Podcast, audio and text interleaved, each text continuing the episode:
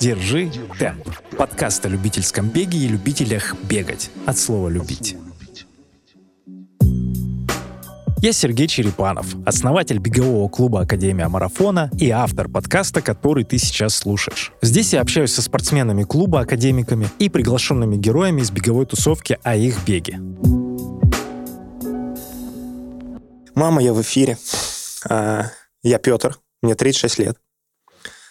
Да, я вырос в Петербурге, а, работал на наемных работах, занимался спортом каким-то. Начни с бега.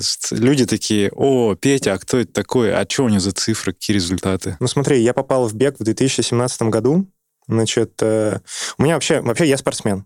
Ну так, если. Не профессиональный, но такой, типа, на протяжении всей жизни я довольно сильный любитель. Я из семьи волейболистов. Так. У меня дедушка волейболист, мама волейболист, папа волейболист, сестра волейболист. Все их друзья, у них там просто какая-то Санта-Барбара, они э, все волейболисты, и все переженились между собой на кафедре ЛАТИ в Петербурге. И вот я всю жизнь, все детство провел в кругу вот таких волейболистов. И меня, естественно, отдали волейбол, там, наверное, в 6 лет, э, не спрашивая, не рассказывая, что вот есть футбол, есть волейбол, есть плавание, выбирай, что тебе нравится. Просто сказали, вот волейбол. Значит, я играл. Очень было неблагозвучное название «Спартак», волейбольный клуб в Петербурге. Ну, тогда еще был баскетбольный «Спартак», и эм, волейбольный, в общем, как-то как там я терялся, но в школе уже так поглядывали как бы косо. Там явно это выражено.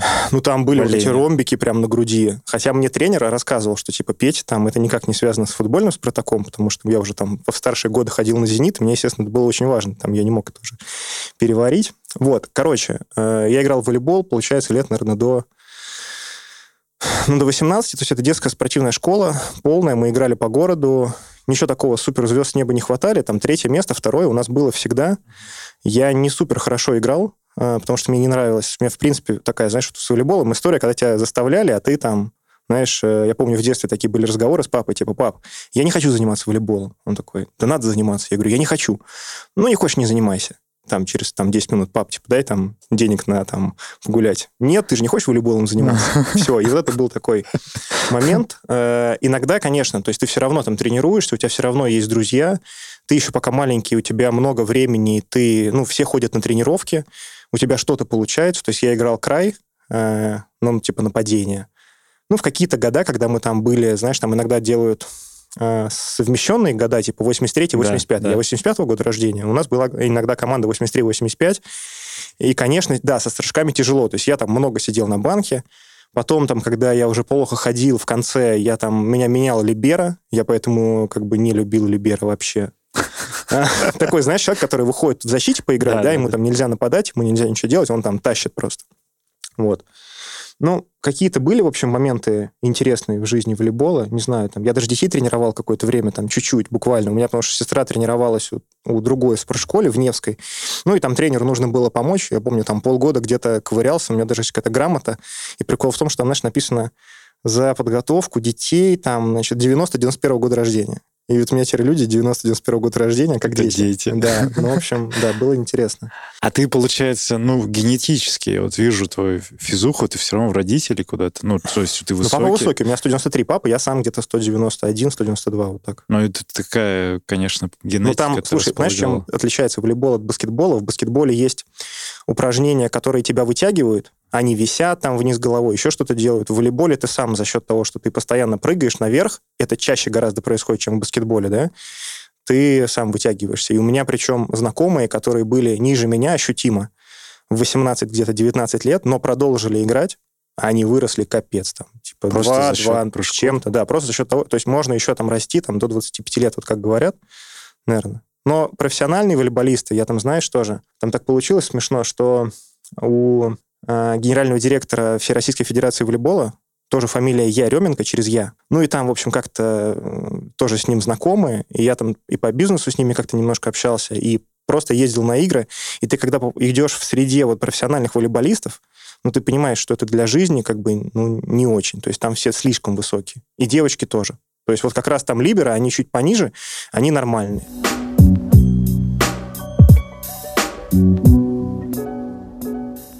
Был еще батут. А, ну, это типа направление, как это называется? Вообще, это олимпийский вид спорта. Прыжки на батуте. Да. Да. И у нас в России есть даже олимпийский чемпион, по-моему, мальчишка. Да. Был. Дима, по-моему, его зовут. Ну, не суть. Там, значит, туда входят три дисциплины сейчас. Э, Это двойной мини-трамп и акробатическая дорожка.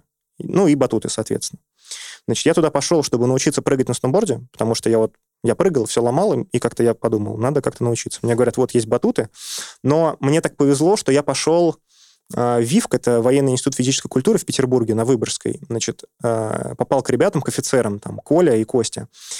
Вот как знаешь, когда ты попадаешь в какой-то, ну, любой вид спорта, есть люди, которые тренируют, они могут быть коммерсанты, есть люди, которые тренируют по какому-то остаточному принципу, есть люди, которые тренируют, потому что им нужны деньги, а есть люди, которые, ты смотришь им в глаза, и ты видишь, что просто вот они, как вот ты сноуборд любишь, они любят тебя, они любят вот этот вот вид спорта, и вот мне также повезло с этими ребятами, но они, к сожалению, были э, классической школы, акробатической. Вот эти вот носочки тянутые, ручки наверх, вот это вот все. И у них очень такая методичная подготовка, то есть ни одной травмы, э, медленный, но планомерный процесс. Я начал учиться всякие сальто, сальто назад, там очень много элементов со спины, на спину, там, так далее, так далее. И потом я, значит, когда вот переехал в Москву, то есть я там ходил, прыгал, и получилось, что я пошел учиться для того, чтобы прыгать на сноуборде, но все тренера на сноуборде, фристайл, они говорили, Петя, это полная... Здесь нельзя, да? Короче... Полная это, фигня. Полная фигня. Это тебе ничего не даст. Если бы ты был лыжником, может быть, еще когда-нибудь там... Чтобы вот эти кульбиты Да, да, да, но вот, но вот тебе это не надо. То есть ты даже плохо, что ты так прыгаешь, потому что ты там тянешься весь в струнку, а тебе нужно наоборот. Знаешь, как эти сноубордисты, да, они все такие, Подросла. как, как куча такая, они прыгают. Ну вот, и я когда переехал в Москву, э, вот у меня уже было понимание, что в- как бы особо в мотик вкладывать не надо, то есть я там где-то год поковырялся, вот так вот, знаешь, там поездил каждый выход, то есть я продолжал ездить в Питер, у меня была там работа дополнительная в Питере, и мне нужно было каждые выходные ездить. И я начал выяснять, а где прыгают на батуте. И вот так получилось, что я жил и живу на Менделеевской, а на Савеловской был батутный клуб на батуте. О, да, слышу. Да, вот у них была сеть, они, конечно, все проморгали в свое время. К сожалению, сейчас у них остался, по-моему, один зал на Автозаводской, но, но, но на Батуте был сначала небольшой зал, потом был большой, были очень крутые тренера. Вот был человек, который прыгал на дорожке, Андрей, не помню сейчас фамилию. Короче, он на дорожке прыгал, а, по-моему, до сих пор рекордсмен, самый сложный набор на дорожке. То есть там два с двумя, два с двумя и тройное назад. Это просто такое? по прямой разбегаешься и так... Разбегаешься, сделаешь два с двумя, это два сальта, два винта, два сальта, два винта и три назад. Потом поменяли систему квалификации, и там получилось так, что люди делали уже сложнее, но это зафиксировалось, как бы уже не могли набрать столько очков, сколько он набирал. Мастер спорта международного класса по Украине Люда была, ну, из Украины девочка по прыжкам на батуте именно. И была очень сильная школа, и там вот э, у нас была такая какая-то банда, тоже батутная, знаешь, которая вот э, училась прыгать. Там э, классическое выступление на батуте — это 10 прыжков. У тебя есть произвольная программа и обязательная. Сначала ты прыгаешь обязательную программу из элементов, из тех, которые тебе дали. 10 прыжков — это просто подпрыгнуть 10 раз, и вот там Вот, надо вот какой-то ты элемент подпрыгиваешь вложить. 10 раз и делаешь 10 элементов. Да. Ты сначала распрыгиваешься, потом поднимаешь руку, говоришь «готов», тебе судьи говорят «пошел». Все, ты за 10 прыжков делаешь 10 элементов. Ну, например, там сальто вперед, сальто назад, сальто на спину, пол винта. Там. Вот в обязательной программе оценка. тебе говорят, какие делать. У каждого своя сложность. У тебя есть артистичность, у тебя есть высота, у тебя есть техника. Артистичность, она идет, когда вот ты, по-моему, там уже идешь в произвольную программу. Дальше ты там в произвольной программе набираешь, тебе дают там условно 20 или 30 элементов, которые ты можешь набрать, ты из них собираешь себе 10 элементов, которые ты можешь прыгнуть. У тебя появляется заявленная сложность, дальше на эту заявленную сложность ложатся коэффициенты, как хорошо ты это сделаешь. И вот в Набатуте они молодцы, они, знаешь, заде- заделали такую соревновательную программу на три э, или даже на четыре этапа, то есть легкий, средний, профессионал. И на профессиональном там люди два сальта назад прыгали, там полтора винта, там вот это вот все. И было очень интересно участвовать. Э, И мы причем с какой-то... Ну, так как я был в Москве, знаешь, э, ну, особо друзей-то у меня не было в Москве. Я с этими ребятами начал общаться, мы начали там какие-то музеи ходить, в кафешки, там еще что-то, еще что-то. Параллельно прыгая на батуте в 7 утра чуть ли не каждый день. То есть там у меня, знаешь, э, вот с того момента, наверное, какая-то началась фанатичность. То есть я в 7 утра каждый день, кроме выходных, а иногда и на выходных, прыгал на батуте. А Э, это вот соревнования и все остальное, это в рамках вот этого клуба В рамках этого делается? клуба, да. Но там батутная жизнь, она тогда зарождалась. То есть, конечно, она, знаешь, как сказать, вот эта вся история акробатическая, классическая школа. это не модно, молодежь, там, она как бы это не поддерживает. Но там были вот эти вот, э, это называлось трамполайн фристайл, а, были люди, которые... Я даже вот Инстаграм, я помню, завел только для того, чтобы смотреть, как буржуи прыгают э, на батутах. То есть там была международная какая-то тусовка, там были люди определенные. Мы даже в свое время там хотели привести каких-то чуваков, которые топово прыгают на батутах в Россию. Э, я знал чуваков, которые прыгают в Питере, я знал, которые прыгают в Москве. Они все были, знаешь, или вот какие-то акробаты, которые из бывших, как волейболисты, знаешь, которые там что-то умели, им научили, все, им уже там, они уже могли делать там типа три сальтов там или четыре там, вот эта вот вся история. Вот, это было очень модно, была какая-то такая андеграундная история. У нас э, был на в здании МИД был такой зальчик Bones on the Kitchen, они проводили вот такие локальные соревнования, где ты мог прыгать фристайл, то есть как бы просто, э, я помню, ну, то есть, условно, выходишь ты, выхожу я, сначала я прыгаю на батуте какую-то произвольную программу, потом ты, то есть это как бибой, знаешь, там они... Да, джем Ну вот, вот, типа, кто, кто круче, и там э, оценивают как бы зрители. Открывались потом дополнительные, там сейчас такие есть э, батутные залы, я не помню, как они, не батут на Автозаводской, ой, на этой, на Нагорной, Нагорной, да, еще какие-то ребята открывались. Короче, было круто. Было круто, я ходил, но потом, знаешь, э, ну, я понял, что это какая-то такая история. Э, то есть а, она и та, и та, она очень андеграундная. Там всего, там, я не знаю, 100 человек в Москве, которые хорошо прыгают. А в Питере ее вообще не было. То есть я как бы начал прозревать, когда я начал приезжать в Питер со своими знакомыми прыгать. И ты такой думаешь, так, ну пошли попрыгаем, пойдем. Приходишь, а там такой зал, и нету разделения на взрослых и детей. То есть в Москве-то мы прыгали в своей среде, там приходили люди взрослые, там тоже 30 лет, пожалуйста. Там довольно сильное ОФП тебе нужно, чтобы прыгать там два сальта назад. Э, довольно там какая-то техника. То есть там была подкачка, закачка там, ну, мы подтягивались, мы что-то делали там. Это было не очень просто. И как раз вот движение вперед, оно было очень сильно, я помню, ограничено УФП. То есть Люда рассказывала, что то есть там чтобы тебе прыгать связку какую-то и не теряться, у тебя должна быть, понятно, вкатана голова, но у тебя еще должно и тело быть э, сильное, потому что тебя разрывает на всех моментах, как бы, да. Вот, и в какой-то момент я в Питере прихожу, мы, хотим, мы прыгаем, и ты прыгаешь с детьми, потому что обычно на батут, в батутный зал приходят просто папы, мамы с детьми. И вот у тебя получается, знаешь, такая несостыковка, то есть ты там тратишь время, ты там тренируешься, а в итоге ты не можешь никак, ну, говоря маркетингом, продать это кому-то еще. Может быть, и не нужно продавать, но в какой-то момент, там, знаешь, люди начинают отсыпаться, вот эти вот, с которыми ты ходил. И у нас вместо вот этой вот банды ребят, которые были, там остался я, Света там и еще кто-то, и все. И вот эти люди как бы, ну, потом как-то, знаешь, уже все рассосалось. Но э, все, переходим к веку потихоньку. Я с давай, давай. Э, значит, когда это все пошло на батуте как раз. То есть мы... У нас был там Саша, который прыгал, прыгал нормально, но мы прыгали получше, объективно. И вот Саша приходит и говорит, вот я там что-то на марафон записался. Мы такие, ну, типа, молодец. Это был, наверное, там 15-16 год. Да, я не знаю, это, по-моему, до Белой ночи даже, он в Питер ездил. Потом он такой говорит, о, я там пробежал марафон. Мы такие, ну, пробежал пробежал, молодец. Сколько там, 42? Молодец.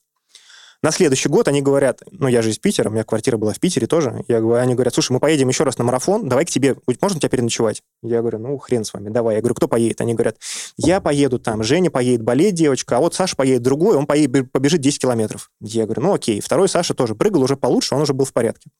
Значит, э, ну, они там пошли на регистрацию туда-сюда, они возвращаются вечером, говорят, слушай, не было мест, в итоге взяли на два марафона. Ну, потому что, типа, на десятку уже не было места, взяли, Саша тоже побежит марафон. Он, а говорит, да факту я... он говорит, да я там сойду, типа, я просто, ага. типа, ну, мне нужно стартануть. Я говорю, ты же не готовился. Он говорит, ну, да. А потом приходит вечером, говорят, да, я пробежал, типа. Ну, типа, добежал марафон. Ну, я такой думаю, так как у меня не было понимания, что марафон это сложно, я думаю, ну, и, ну, понятно. Ну, типа, я еще утвердился, что марафон полная фигня, потому что, ну, вон, там, товарищ без подготовки это пробежал. Вот. И потом мы э, этими батутными ходили на... Это был 17-й год, ходили на крещение. Э, ну, нырять в прорубь. Вот. Э, как интертеймент, не как э, преподношение, да-да-да, не как религиозно, просто можно было в Москве, кстати, в прошлом году я дико обломался, в Москве закрыли все проруби, и у меня был какой-то там наработанный стаж ныряния в прорубь, с 17 года, кстати, я не пропускал, а в прошлом году в Москве не пускали из-за карантина или еще из-за чего-то. И можно было только в области где-то там в платных э, историях В Химках нырнуть. было. Я ныряю тоже иногда. Слушай, я очень... Я поехал там, ну, типа, знаешь, в центре, я думал, сейчас я приеду, знаешь, как в Питере происходит. То есть приезжаешь к Селебашне, там ныряют, приезжаешь туда, там ныряют, везде ныряют, как бы на около ледокола на Ваське ныряют. То есть там, ну, просто, знаешь, это не требует вообще никаких дополнительных усилий. А в Москве что-то все закрыли. И, ну вот, и мы такие что-то, знаешь, после ныряния идем, и меня начинают разводить вот эта вот история, типа, давай марафон пробежим. Я говорю, так а что там бежать? Ну, давай пробежим. Они говорят, ну давай, где? Они говорят, давай у тебя белые ночи, давай все возьмем слот, все приедем к тебе, всей банды, все пробежим марафон. Я говорю, ну давай. Ну и зарегистрировался. А они потом, как-то так получилось, слились, я такой, чуваки, мы хотели все вместе бежать марафон. Они такие, ну, что-то там не получается, там у Саши что-то колено там. Ну, и, короче, я думаю, так, ладно, у меня есть слот на марафон, э, ну, я побегу. Я говорю, ну, и как-то мы периодически на тренировках встречаемся, они говорят, все, там, побежишь? Я говорю, да побегу, что мне там, я вон 7 дней на батуте прыгаю, а что мне не пробежать? Они говорят, слушай, ну, начали давать вот эти советы, что нельзя сразу бежать марафон, что надо что-то сделать, типа, перед марафоном. Я говорю, ну хорошо, что сделать? А я живу около Сосновки. Тридцатку. Это все, это все время, неделю это все время. Я там, значит, работаю в Москве. Ага. В Питере я жил э, там с девятого года около парка Сосновка. Это самый большой зеленый массив в городе. Там как-то он там, знаешь, хитро считается чуть ли не самым большим в Европе. Почему-то лесопарк Лосиный остров, он как-то, видимо, считается другим. Ну, не парком условно, а у Сосновка типа парк, поэтому он такой вот. Они говорят, ну, сходи туда, побегай.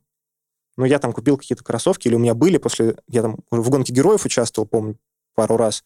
Ну, какие-то кроссовки были, я пошел, значит, побежал, думаю, ну, ну вроде нормально. Потом, значит, они говорят, нет, э, ну, типа, если ты хочешь бегать, тебе нужны беговые кроссовки. Я помню, значит, такой подход, немножко академический. Я такой, знаешь, беру, э, в гугле in English вбиваю топ 10 running shoes. Мне там, типа, выскакивает первое там, Сайкони Триумф. Я такой, что это за фирма такая? Что за хрень? Там, типа, я знаю, там, Nike, Adidas, там, Puma, Сайкони. Я говорю, ну ладно. Вбиваю в Яндексе, типа, Сайкони Триумф купить. Мне там хренак Спортмастер. Я думаю, странно, Спортмастер продает хорошие кроссовки. Что-то такого не замечал раньше. Ну ладно, поехал, короче, купил эти Сайкони Триумф. Думаю, все, теперь у меня есть самые хорошие кроссовки. Э, типа, я точно в порядке. А что за сайт был? Топ-10 где-то? Ну, я не знаю, там, типа, Running World или что-нибудь такое там. Ну, какой-то у них там был, значит, этот... э, Но Триумф это альтернатива, ну, ВМР, это мягкий. Это самые мягкие. То есть Ага. есть Харикейн, они с поддержкой. Я сейчас уже в Триумф, ну, в этих в Сайконе я уже просто профи. А. Триумф это просто А самое... ты мо- в Сайконе продолжаешь бегать? Ну, я много бегаю в Сайконе, Ага. да. Вот, и, короче, купил кроссовки. Мне говорят, ну, хорошо, ты купил кроссовки, э, ты побегал в парке, но надо бы зарегистрироваться на какой-то еще старт. Ну, типа, половинку какую-нибудь. забег. Да, я говорю, да нафига, да не Ага. надо, я просто пробегу. Они говорят, да ну, пожалуйста, там, типа, сделай. Вот, э, Сестрорецкий полумарафон, вот, давай здесь. А, Это еще до того момента, когда кубок кидали в воду, до Когда того он момента, когда он хайпом. стал известным, да. А, Значит, я приезжаю, это был просто, знаешь, я так вспоминаю сейчас, было очень много анекдотичных ситуаций. Ну, то есть я еду утром, и мне там кто-то пишет, типа, ты медосмотр сделал? Я говорю, какой медосмотр? Типа, я просто Справка бегать на еду. забег. Справка какая-то. Я Ага. там звоню в какие-то... Ну, я там еду на машине и параллельно звоню в какие-то медицинские центры из серии, там, которые в Яндексе по пути лежат. Я говорю, сделайте мне справку там. Они говорят, да вы что, у нас там Какой справка... там». 17-й год, Да, получается. да, да. Они Ага. говорят, да у нас там справка там через врача, через три дня. Я приезжаю туда. Ну, понятно, что если у меня уже какой-то был опыт там футбола, когда ты там можешь без билета пройти на стадион, там еще что-то сделать, еще что-то сделать. Я там начинаю разводить этого, нахожу какого-то главного там врача и говорю, слушайте, дайте мне там справку. Я вот к девушке приехал, говорю, из другого города, у нас с ней любовь, мне нужно с ней пробежать. Он такой, ну ты вообще что-то бегаешь? Я говорю, конечно, бегаю. Он говорит, ну какие ты бегал марафоны? Я говорю, «М, или забеги. Я говорю, ну, «Белые ночи». А это было единственное название, которое я знаю. Он такой, ну это когда было-то? Типа, то есть Сестрорецк, он весной, а белые ночи летом. Как бы. Я говорю, так а что, ну зимой-то не бегают? Я не бегаю зимой. Он такой, ну какой у тебя результат на белых ночах? Я такой, ну из четырех часов убегаю. Я знал, что из четырех часов это хорошее время. Ну, короче, он мне дал справку. Я подхожу к соседним девчонкам, которые выдают номер. И говорю, вот справку мне дал ваш друг, дайте мне номер. Они дают номер, и там булавки. Я в полном как бы смятении. Я говорю, слушайте, а булавки для чего? Чтобы он в ногу втыкать, если сведет? Ну, у меня было... Я был уверен, что номер, он просто на наклейке, и он как бы клеится, да. Думаю, кто, кто в современном мире этими булавками приклеивает? Они так на меня смотрят, говорят, мальчик, ты откуда вообще? Ну все, мы встаем, значит, я там, ну, опять же, я знал, что марафон, значит, э, более-менее нормальный из 4 часов. А, значит, соответственно, полумарафон это где-то 2 часа, может быть, час 50. Там были эти люди с шариками. Я такой встал, я такой встал спокойно, знаешь, э, стою, никого не трогаю, там у меня колено болело на тот момент, я был в таком хорошем ортопедическом немецком, значит, фиксаторе. А, и тут меня товарищ питерский из батутного парка орет такой, Петя, привет там! Такой, что, что? Он такой, давай к нам. А он стоит на час тридцать. Я такой, Саня, да какой час тридцать-то? Он такой, да ты нормально прыгаешь, давай с нами поехали, там, типа, сейчас пробежим. Ну, я такой думаю, блин, ну, хрен знает, как бы, ну, ну, ладно, побежали, типа, знаешь, начали бежать. А, ну, надо понимать, что я тогда вот, когда в парке бегал, там вот это вот все, у меня никаких часов, ничего не было. И я там расстояние, ну так, знаешь, типа там, ну полчаса побегал, там, ну сколько ты побегал. Мы такие начали бежать. Я такой думаю, вроде нормально бежится.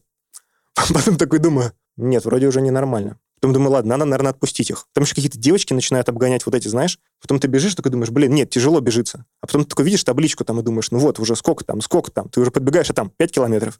И ты такой, ёпта. Есть ты знаешь, что ты понимаешь, что ты пробежал 5, а тебе бежать еще вот столько. И, короче, у меня была задача, чтобы меня вот эти шарики на 2 часа не обогнали. Меня там потихоньку, я там пешком шел, я там просил помощи у людей, которые там милиция стояла, говорю, заберите меня, пожалуйста, отсюда. Ну и как ты знаешь, там шел, убегал, шел, убегал, но за час 58 я, в принципе, пробежал. И, конечно, я помню вот эти вот истории, когда, знаешь, там каким-то людям пристаю на финише, говорю, представьте, я из двух часов сбегал, я из двух часов сбегал. Они такие, мальчик, там, отойди от нас. И меня что удивило э, позитивно, что меня, в принципе, за мотивировало участвовать в беге дальше, это, конечно, количество людей, а, спортивных, красивых, которые вот э, были в одном месте. То есть вот еще раз, на батуте классно было, там адреналин сложно и так далее, но это 10 человек э, в пыльном зале ну, условно, в пыльном зале, да, тут ты на улице, тебе там, э, ну, ничего особо не надо, ты можешь, как бы, и ты вот, как бы, еще пиво там какое-то раздавали. Ну, какой-то, какой, какой, какой-то фан был, красивые девушки, красивые мальчики, и ты такой тоже вроде как бы не самый лох, как бы, значит, э, это была такая... После этого, по-моему, я сбегал еще половинку в Выборге, потому что там ребята у меня участвовали в триатлоне, им нужен был человек, который побежит. Но там было очень плохо, там были горки, ну и все, и потом был марафон на марафон я купил там всякой просто дряни, вот этой, знаешь, солевые таблетки, какие-то гели, что-то еще. Поставил, поставил э, жену, я не помню, мы женаты были или нет, с Аней тогда, 17-й год, уже были женаты, поставил жену, короче, на 22-й километр с э, вторым набором такого же, короче, хлама, значит, э, вот на, на пункте питания. Это был, по-моему, единственный раз, когда она пришла на поддержку, потому что еще было непонятно, что это, что ахинея это или нет. Значит, я пробегаю, значит, э, я помню вот этот момент тоже, знаешь, э, анекдотичный, когда, ну, я понимал, что нужно бежать на 4 часа, но опыт Сестрорецка и опыт э, там Выборга, он уже как бы говорил, что это непросто, я думаю, блин, было бы клево это сбегать, но, наверное, было бы лучше просто прибежать с улыбкой, типа, знаешь, на финиш. Ну, как бы не умереть, короче, просто добежать нормально. Я думаю, ладно, пусть это не будет 4 часа там, но если будет, то будет. И я вот этих людей, которые шариками на 4 часа, я немножко отпускаю вперед. Мы убегаем, значит, бежим мимо там Казанского, Гренадерский мост, и меня в мост обгоняет чувак с веревочкой, и рядом сосед написано «незрячий бегун». Я думаю, что это за люди такие? Они незрячие, он бежит быстрее меня там, знаешь. И вот э, классно было, классный был пробег. Это была старая трасса, которая проходила по Фонтанке, по Невскому, мимо Московского вокзала, без вот этого реверса дурацкого по набережной. Блин, я бегу мимо вокзала, там просто какие-то финны стоят. Я им что-то ору, какие-то ругательства на финском, которые я знаю, знаешь. Они там болели за каких-то своих. А так как Финка рядом с Питером, мы часто ездим, какие-то там, ну, основные ругательства, как бы, э, ты знаешь, в общем, что-то я им ору. И вот там еще, знаешь, момент, э, как бы, когда ну, как приключения итальянцев в России, вот у них тоже там вокруг э, площади Восстания какие-то меня воспоминания. Было очень атмосферно, я прибежал 4.10, ну, и такой, типа, все там, типа, марафонцы, идите на три буквы, типа, это полная шляпа, типа, я вон с дивана пробежал, мне вообще, типа, изи, э, и все, и уснул. Просыпаюсь там, колено вылетает, три дня там хромаю, но как-то, в общем, я понял, что это прикольно, я понял, что есть э, как бы интерес, и э, уже у меня был опыт переломанного себя на сноуборде, после которого я понял, приходишь в новый спорт, как вот в Вивке находишь хорошего тренера, у которого глаза горят, как в мотокроссе, там, все, я такого начал искать. Э, был, на самом деле, у меня было два варианта. Ну вот, я довольно быстро таких нашел, честно говоря. В беге почему-то таких много проповедников. Э, ну, не знаю. Бег самый доступный вид спорта. Да, но почему-то много людей, которые, ну, или мне так попалось. Я сначала попал на паркран, и там был, э, после паркрана выступал Сережа Лукин. Нет? Не, не помню. А, Лукин это Лукин десятка? Сергей, да, который А. выиграл в Омске машины, который бегал там в Африке, вот эти вот комрады, с, э, ну, очень, очень сильный марафонец наш. Он там что-то рассказывал, рассказывал, очень мне понравился. А а потом оказалось, что э, на паркране Сосновка очень много ребят из бегового клуба Сосновка, и часть из них тренирует Володя Пономарев. Ну и вот мы с ним договорились на персональную тренировку довольно быстро.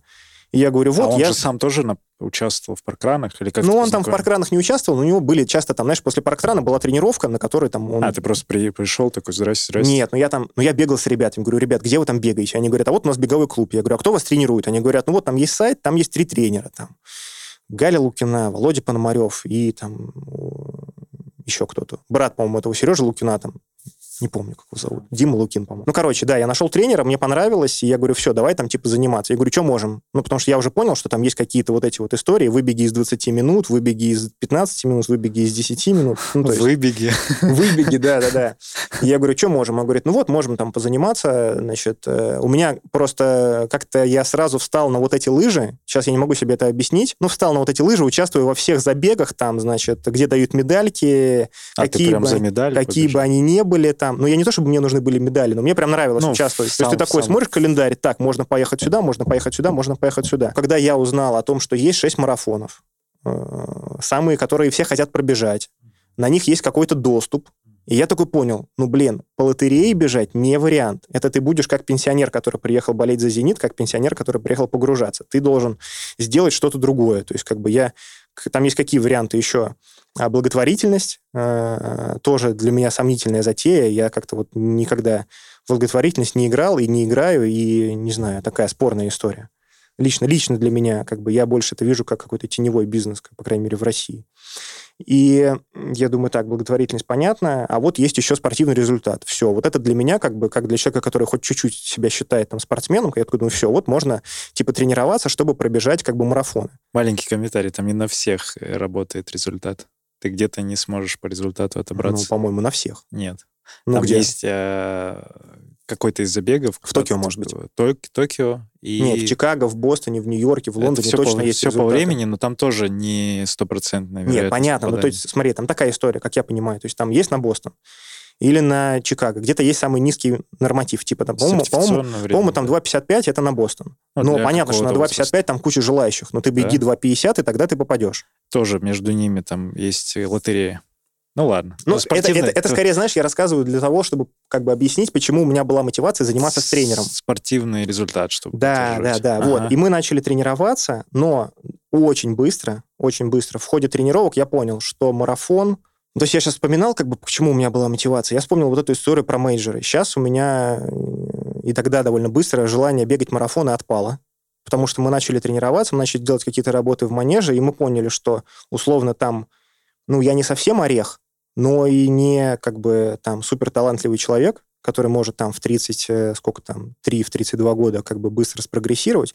У меня есть какие-то там э, дистанции, которые у меня лучше получаются, типа там 10 километров.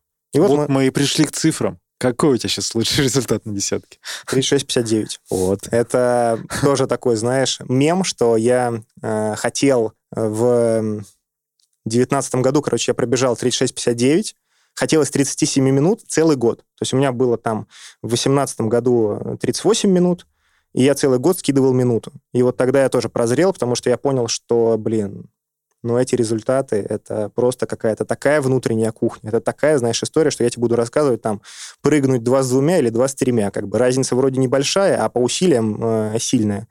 И вот э, я целый год э, пытался сбросить, значит, э, минуту, у меня ничего не получалось. Э, Я там стартовал один старт, стартовал другой старт. И последний забег, э, практически предпоследний, перед Гатчиной, там тоже в Гатчине проводят забег межсезонье. Я бегу, просто на последнем уже, я помню, как мне на прямой Вадим Дроздов что-то орет, который из Пироса, типа из серии, в своей такой манере, у меня такая харизматичная серия, ну ты будешь бежать, ты что ты... Ну и там дальше мат трехэтажный, там, знаешь, я такой последний, там, типа 200 метров ускорился, и у меня в протоколе 37 минут. Я такой, блин, типа, не выбежал. А через три дня они делают э, chip time, и у меня 36.59. И я такой, все, типа, я easy, я все сделал. И поехал в Гатчину спокойно уже бежать полумарафон, потому что тогда там было 10,5 километров. Там тогда была такая дистанция странная. Garmin еще спонсировал. Кто, как, вот, как можно догадаться, спонсировать дистанцию 10,5 километров. Значит, э, и все, я побежал тогда в Гатчине, пробежал тоже по личному рекорду. Больше половины я не бегал на рекорд. Минут час 22.48. Вот. Марафон я бегал... Э, про марафон у меня такая история, что я бегаю э, дорогу жизни. Почему? Потому что э, она очень хорошо ложится в межсезонную подготовку. У меня есть, как у петербуржца, какая-то, ну, внутренняя история про дорогу жизни, там, типа, про бабушки, рассказывали про войну, там, вот эта вся история. Я не могу сказать, что она там, знаешь, такая э, прям большая составляющая. Я патриот, и там каждые выходные езжу в музей дороги жизни. Нет. Но как дополнительная мотивация для меня это работает. Ну и плюс наступает зима, тебе нужны объемы, потому что скорости нету, ты должен или э, в манеже там постоянно жить, или, если позволяет как бы погода, просто на улице накручивать длительный, как бы, и под этот момент как бы марафон, в принципе, хорошо ложится. Плюс он, ну, очень романтичный, как бы сейчас там много споров, как сделают новые организаторы, которые делают э, вот эти вот Лига героев, да? Не бегал, не Гонка знаю. героев сейчас ага. взяла организацию «Дорогу жизни». Понял. В этом году все не понимают, как она пройдет, хорошо или плохо. Значит, э, там очень романтичная, как бы, знаешь, история. То есть ты бежишь из пункта А в пункт Б. Это всегда классно. То есть там э, все выходят из этих сел, то есть это происходит в Ленобласти. Все из своих из их домиков выходят с флагами, значит, э, тебе машут, как будто ты, значит, вот кто-то, кто спас их от немцев ну, в такой какой-то вот э, истории. Символично, да. Там стоит полевая кухня, то есть все пункты питания, там стоят военные, раздают тебе горячий чай. Потом тебя туда вывезут, тебя на автобусах привозят в школу, в которой ты, как бы она закрыта, и ты, например, в своей академии можешь занять класс математики, там провести, там, пока ты разогрелся, пока ты там намазался всякими разогревающимися кремами, потом тебя сажают обратно в автобус, привозят уже на тот участок, где дорога жизни переходила из воды в землю, там стоит разорванное кольцо, вечный огонь, бабушки поют, пьют водку, и ты на это все смотришь, как бы классно, классно, и стартуешь, да. Ну, то есть потом там все собираются в баню, ты приходишь, чем раньше ты финишировал, тем раньше ты пришел в баню, тем больше ты времени провел в бане с лидерами, обсудил баня, вот прям вот баня? Баня, прям, прям баня, да. Ее в прошлом году не было, но как бы, ну, короче, там была баня, тебе давали такие талончики. Ну, это баня, прям вот здание. Ну, уже в город тебя отвозят, когда а. все, уже тебя из города отвозят, там, ты финишируешь во Всеволожске, и тебя из Всеволожска отвозят в Питер на автобусе в баню. Ты еще в бане, там, пивка спокойненько уже с э, вот этими там только марафонцы. Только марафонцы. Баня закрыта только для марафонцев. И там только, и там, соответственно, ты понимаешь, да, то есть если ты пробежал за три часа, ты сел в автобус туда, где пробежали все за три часа, ты приехал в баню, и в бане все, кто пробежал за три часа. И ты все, вот ты обсуждаешь, а там со всей России люди, которые там по 20 раз бегали дорогу жизни, всякие там жаворонки и так далее. Там. Это прям такой старт, да, символичный. Он не очень э, медийный. Сейчас как бы в эпоху Инстаграма можно пробежать какой-нибудь там московский марафон за гораздо больше лайков собрать, и зачем э, ехать морозить себя там в минус 10 10 там, или в минус 20 на дорогу жизни.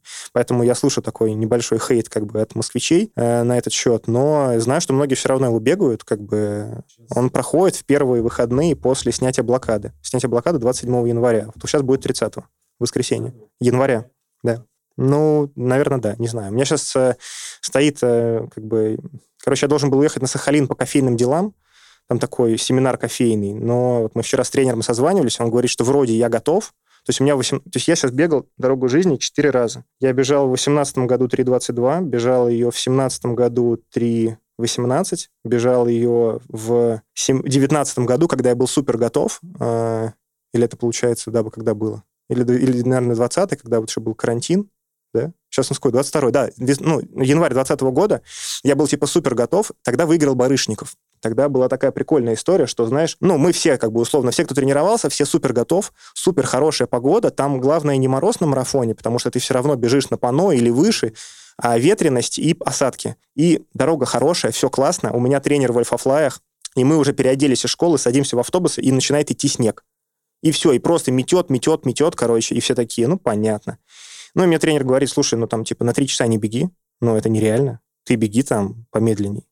Ну, а мне так было обидно, я-то подумал, блин, я тренировался, я хотел. Какая мне разница? 3, ну, там, типа, 3.01 или 3.15, если я все равно, типа, не, не из трех. Ну и все, я побежал, у меня была раскладка, типа, час 30, час 45. Меня там так поставило в конце, я там просто по 6 минут догребал, там, в итоге 3.14 сбегал. В этом году, потом был я не помню, был карантин, его отменяли, по-моему, да? Или нет? В этом году зима какая была? 21 год, получается. Получается, не отменяли его из-за карантина, из-за ковида. Он был, э, было, была, наверное, самая идеальная погода из всех, но я немножко перегорел, я летом там ушел э, в яму 2020 года, когда был карантин, перебегал, и, короче, из этой ямы долго выгребал, у меня не было никаких личных рекордов в 2020 году, и я сбегал 3.04 просто на объемах, без тренировок. У меня были там зимой объем... Ты помнишь, была зима хорошая в Москве, я бегал там по 120 в неделю. И э, было классно, без работ. Ну, ты, ты, это, это как бы ты сейчас такой смотришь, думаешь, блин, 120 много, но когда ты не делаешь тренировок, тебе 120 вообще easy. То есть ты с утра десяточку по 5.50, вечером пятерочку по 5.50, как бы все, у тебя там тридцатку. Потом на выход, в воскресенье выходишь, на Дайхард пришел,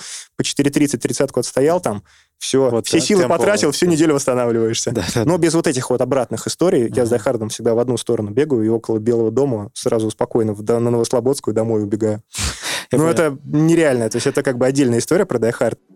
За прослушивание респект, обнял тебя крепко. Подпишись на подкаст, это сделать легко. Находи, держи темп в Apple Music. Подпишись на подкаст в Яндекс Музыке. Жать на паузу сейчас не спеши. Напиши комментарий от души. Ничего не жди, просто подпишись. Если тебе нравится беговая жизнь.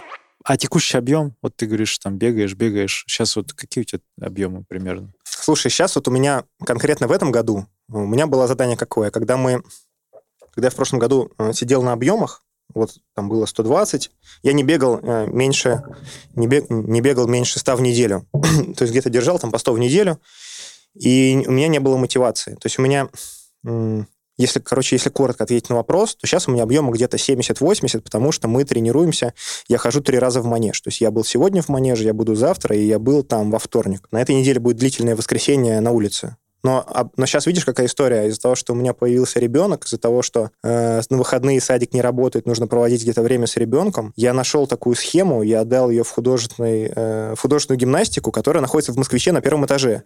Она происходит в субботу и воскресенье в 10 утра. Я прихожу в 9.30, отдаю ребенка и должен в 11 ее забрать. Э, у меня есть, получается, полтора часа. Все, я все, что могу себе позволить, я говорю Володе, говорю, Володь, ну я же не профессиональный спортсмен, давай у меня в субботу, воскресенье будет манеж, а если надо, длительную, давай я буду делать ее там в среду.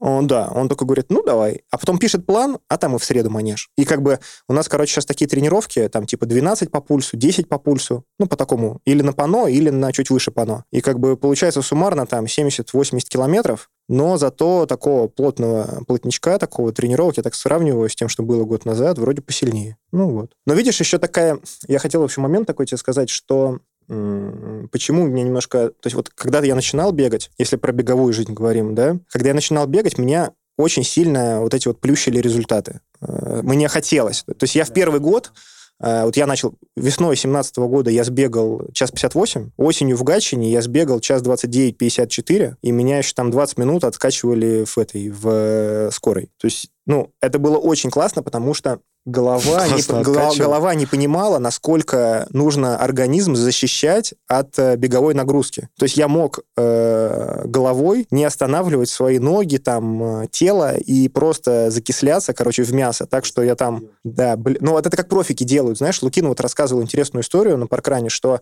они бегали без пульсометра, чтобы не было мотивации защищать свой организм. И вот у меня было там несколько стартов, когда я после десятки белых ночей э, блевал там в э, урну там, и когда я после Гатчины меня откачивали, когда я в э, весной 18 года я бежал половинку в Сочи и просто просыпаюсь, а я в койке больничной. А я говорю, а я финишировал, где я? У меня такое только после пьянок было в институте. Знаешь, когда ты просыпаешься, и ты не понимаешь, где ты. Вот, и там такая же история. Просто бежал, потерял сознание, потому что терпел там до какого-то момента. Вот, но, но сейчас уже все, сейчас уже голова так не позволяет. И, и, и вот в какой-то момент там, знаешь, были, ну, жизнь, она такая интересная. У меня был такой случай. Наверное, про него надо рассказать. Не то чтобы там как бы для самопиара, но просто чтобы понять, знаешь, для, что вот у тебя есть твоя беговая жизнь, она, короче, строится из, э, по сути, твоих цифр, которые у тебя есть, да, или каких-то еще моментов, которые э, ты можешь сделать как человек, который находится внутри беговой тусовки. Я помню, когда я приходил вот в Сосновку, у них как бы клуб вроде он, ну, не платный, не закрытый, ты должен такой, типа, ну, сделай что-нибудь, что ты должен сделать, чтобы там, реши сам, что ты можешь сделать, чтобы тебя взяли в Сосновку. И у них был такой паркран, э, круг, и там один круг всегда был в грязи такой, знаешь, типа, и они такие, я вот слушаю, сколько раз я с ними там побегал, раз пять, они такие, да когда уже этот парк засыпет, этот круг, когда уже, когда уже? А у меня был там, у меня в Питере база отдыха у родителей, и у меня был грузовой микроавтобус. Я поехал в Леруа, купил там щебня килограмм 400, приехал просто на этом микроавтобусе в парк, высыпал этот щебень, значит, э, и говорю, чуваки, вот я там, не благодарите, короче, можно к вам в Сосновку все-таки попасть? Они такие, а он как это сделал, как, как? И ты такой думаешь, блин, ну а что, вроде, ну, то есть там щебень в Леруа, он дешевый. А сама процедура, она недорогая, несложная. То есть, как бы, можно это было Какой сделать... бюджет это был? Да, я не знаю, там, до 5000 рублей, там, типа. За все? Да там, слушай, ну, мешок щебня, он стоит, там, 70 рублей. А, ну, ты этот вопрос тогда, да, что люди там сами раньше не сделали. Не знаю, ну вот, и какой-то, и я такой думаю, вот, вот так можно было сделать. Потом а, в 2018 году еще был такой момент, что, эм, короче, больше, знаешь, для А любителей... вот тю- ты про ту историю, когда ты там человека встретил? Да, да, да. Можно я рассказать? Да, да, давай, давай. Нормально? Короче, это, знаешь, вот возвращаясь к математической школе, э, для любителей теории вероятности. Вот эта база отдыха, она находится под Выборгом. И там одна к ней дорога. И я вот, когда на выходных летом там живу, э, бегаю всегда длительную от одного поселка в другой. Там примерно 21 километр было. Ну, я что-то вот бегаю, бегаю, бегаю, бегаю. И такой, значит, было жарко, я в один момент возвращаюсь и беру у чувака, просто какого-то велосипедиста остановил, грибника, говорю, блин, дай попить. Ну, потому что очень сильно пить хотелось, а воды не было. В следующий раз думаю, возьму карточку с собой банковскую, чтобы купить воды в этом поселке. Бегу такой, и там такая развилка, не доезжая 5 километров до этого поселка, которая уходит в новую дорогу, там никаких магазинов нету. И у тебя иногда бывают такие действия, которые, знаешь, ты делаешь, а тебе внутренний голос говорит, Сережа, ты зачем это делаешь? Ты же понимаешь, что так делать не надо. А ты такой, типа, знаешь, как лошадка в шорах, такой просто дальше продолжаешь делать. Ну и я бегу, и такой голос там из кустов, типа, помогите! Я такой, что, что? А я тогда был главным, э, типа, противником бега в наушниках, без телефона, без всего вот этого. И я такой думаю, «Господи, кто это? Ну, типа, у тебя первое желание как бы взять и убежать дальше, да, потому что как бы, ну, ты один ну, там среди лесной дороги.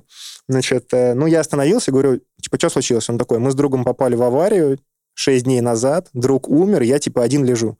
Я такой про себя думаю, так, ну, это, это пьяные рыбаки не могли придумать точно, типа, надо, наверное, что-то делать.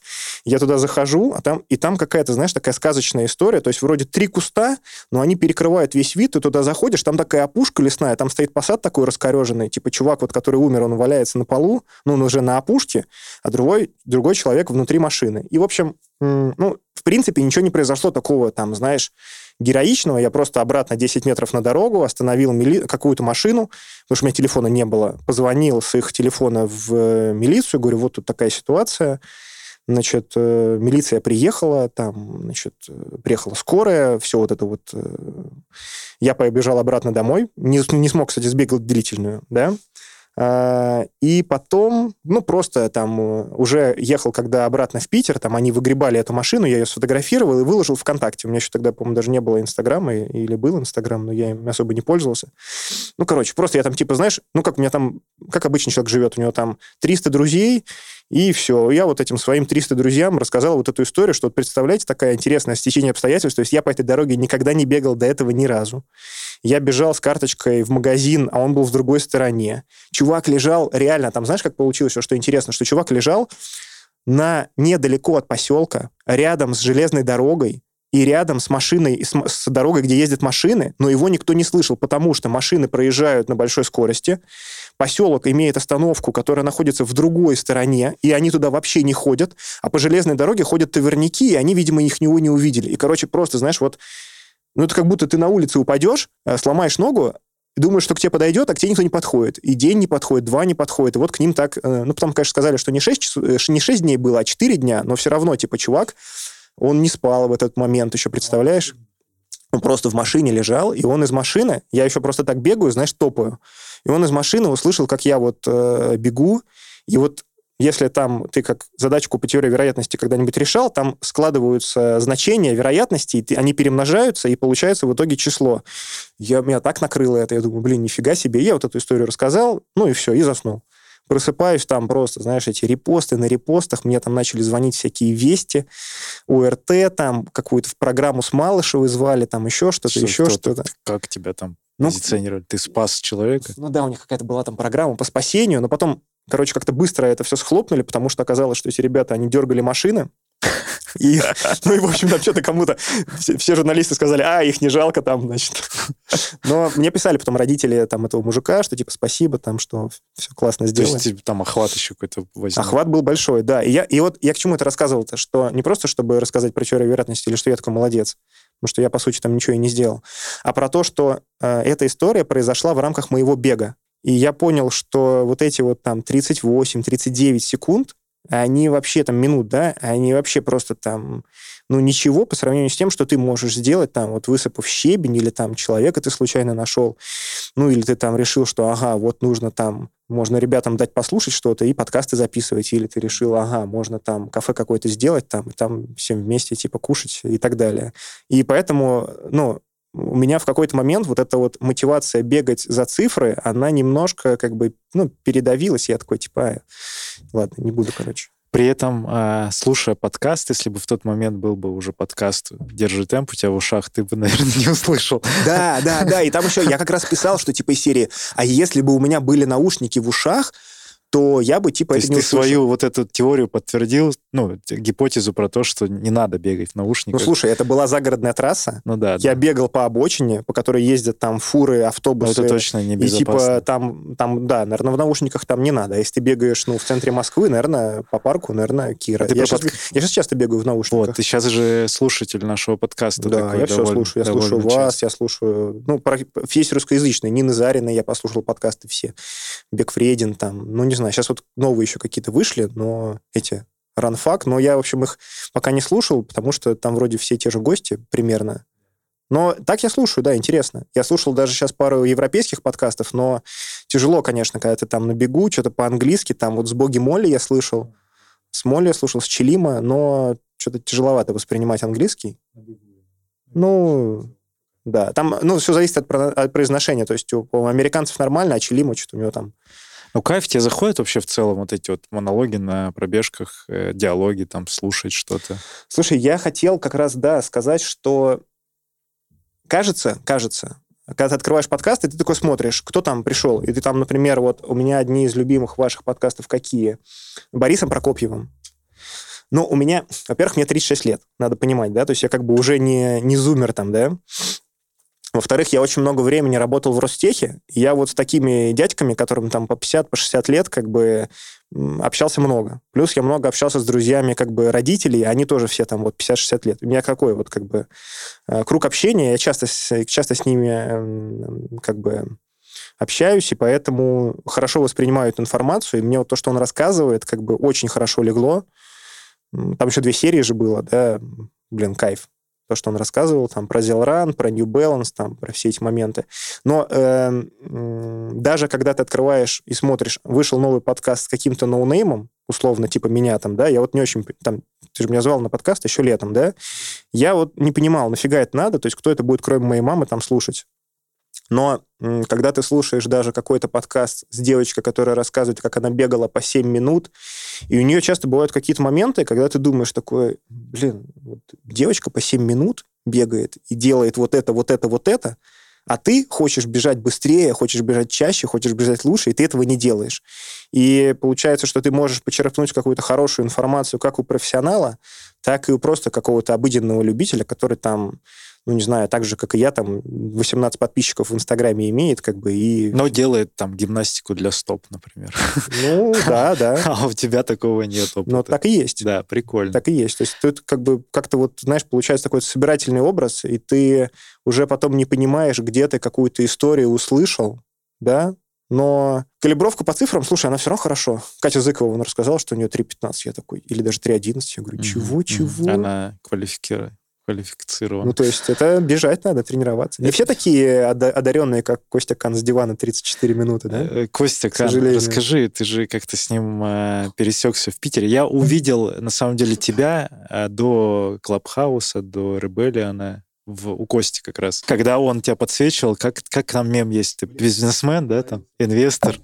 Слушай, там такая была история, что, да, один из, эм, опять же, момент, когда мы, знаешь, как я попал не через эм, цифры в бег, Просто мне кто-то говорит, слушай, вот там э, есть подкаст такой, Cross и Runniverse. Он пишет про легкую атлетику. А мне еще было интересно. Там, Подкаст ты сказал? ну, а, или Инстаграм, да, Паблик. Инстаграм. Ага. Вот можешь там посмотреть. Я почему сказал подкаст, потому что у него там были трансляции постоянные какие-то. Типа марафонов или чего-то еще. И я такой, ну, интересно. Мне было интересно все это почитать. Это был, наверное, какой-то год тоже там. Чуть, наверное, это был 18-й, да. И я захожу, и он там буквально через 2-3 дня, он такой пишет, типа, там еще был Стас как раз, он отсветил. У Стаса тогда был Инстаграм, э, с авокадо. Они его еще не закрыли, у Стаса был Инстаграм, и они начали разводить, типа, из серии, вот мы вдвоем едем э, в Тампере, типа, смотреть чемпионат мира по легкой атлетике, типа, кто поедет с нами? И я такой, типа, им пишу, чуваки, давайте там, типа, я поеду с вами. Ну, не зная их, ну, просто, типа, финка, Тампере, типа, я финку, когда на дачу, типа, мне нравится, и готов. И потом мы начинаем переписываться, и оказывается, что Костя живет в соседней парадной моего же дома. Мы такие, блин, что за... И все, и встретились, что-то кофе попили или пиво. Пиво, наверное, попили. И поехали, поехали в Тампере, значит, болеть за Полину Миллер и просто собирать. э, И там было прикольно, это было похоже на какой-то футбольный выезд, когда я там еще, знаешь, по футбольной памяти взял имперку, значит, мы приехали там, начали орать там «Полина, Полина» на русских, э, ну, просто на улицах, э, пошли в Макдак, потому что в Тампере есть веганские бургеры, а, значит, ну, я, и- я не ем мясо, и Костя не ел мясо. И мы, короче, этих веганских бургеров э, там просто гору взяли, начали общаться там. А так как в Макдак, ну, то есть там весь Тампере был наполнен вот этими молодежными тренерами и участниками. И мы в этом Макдаке там с каким-то болгарином, у которого девочки прыгают в длину там. Ну, просто там был какой-то трэш, короче. И входили на стадион, смотрели. И тогда еще, я помню, был угар. А, там Ингибридсен был. Он бежал пятак он был еще на начальном только уровне, короче, его популярности. Я помню, мы сбегали паркран еще тогда с Костей. Значит, сбегали паркран, и что-то бежим, и смотрим, Ингибридсен заминает, ну, бежит разминку, а туда уже приезжало его телевидение норвежское, и они вот с этими огромными мохнатыми микрофонами сзади него пытаются, значит, успеть. Я говорю, Костян, давай с ним сейчас затрусим, типа, ну, прикольно же будет. Ну, Костя мне уже рассказал, что это вот там подающий надежды, там очень быстро бегающий мальчик. Но он тогда не был еще никаким там рекордсменом, там никаких э, людей... Короче, мы такие, и он такой, да не, не, ну, типа, нафиг его, типа, не будем. Мы такие, ну ладно. И все, на стадионе только там подошли к его бате, там потом э, вроде с ним сфоткались, там еще кто-то там был из, э, я не помню, там сейчас я ошибаюсь, плохо знаю всех этих кенийцев, там Барега, может быть, был Вот еще эти, кто-то. вот эти интервью, это самое первое интервью Кости на канале как раз. наверное, Можно- можно наверное. найти, да, да. И вот я тогда смотрел, что мне, знаешь, запомнилось по бегу, э, ну, вот из того, что могут любители, это захлест. То есть они бежали, когда все кенийцы, они все бегут захлест просто к попе максимально. То есть у них пятка касается попы. А все светленькие, они бегут с таким захлестом, типа, знаешь, там, наполовинку. Ну, он тогда тоже хорошо сбегал. Вот и классно мы тогда там с японцами, со всякими ребятами там пофоткались. Э, Буквально там мы ездили-то на самом деле на два дня, но было много э, впечатлений, когда так подружились, потом... э, Это юношеский общались. чемпионат Да, да, это был Ю-20. Ю-20. Мгм. Прикол. И потом вы, я просто вижу, он тебя тегает периодически, как-то, как инвестором он тебя называет. Ну, слушай, ну я тогда работал в Ростехе, был директором небольшого А, предприятия, потом директором. был коммерческим директором холдинга. Ну, такая, было, был такой троллинг, что типа там генеральный директор, там еще какой-то. Да-да-да, Ну, генеральный да. директор.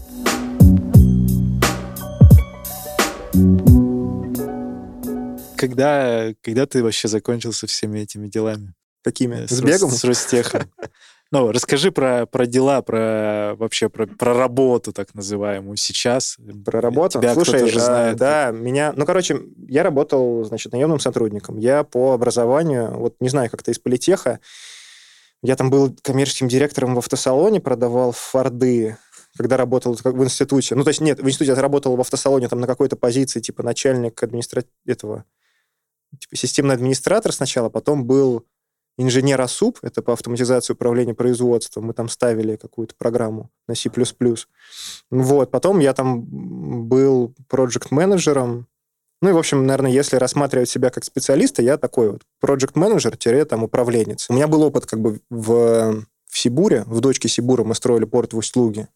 Тоже я работал как проект-менеджер. И работал потом в Суэке, это сибирская угольная компания. Это как раз была первая работа в Москве моя. Вот. Э, Ну, были параллельно попытки какие-то своим бизнесом заниматься. То есть я там возил камины в свое время из Финки. Хороший был бизнес. Камины. Там у финнов есть карьеры такие, то есть талькомагнезиты. Они делают э, тяжелые такие камины, не топки, которые вокруг там чем-то ошиваются, а просто двух-трех тонны камины, которыми ты можешь отапливать дом. Вот мы были их дистрибьюторами, но я тогда был молодой, мне было лет 18-19, а партнер, э, ну, короче, не очень опытный, и как-то профукали это дело, можно было подороже продать. Мы там где-то год побарахтали, что-то заработали, что-то нет, но как-то мало. Да, да нет, у нас просто дилерство забрали. Мы, ну, как москви, москвичам там, да, немножко отдали. Э, и потом, в общем, как наемный работник, я попал э, в 2014 году в Ростех, в один из холдингов химический, и работал там на протяжении шести лет был сначала как управляющий проекта, потом был там, в департаменте начальником, потом был директором небольшого предприятия в Питере. Был прикол, когда меня отправили, как, знаешь, э, как москвича, как будто в Питер руководить, а на самом деле я был изначально же петербуржцем, мне было очень приятно.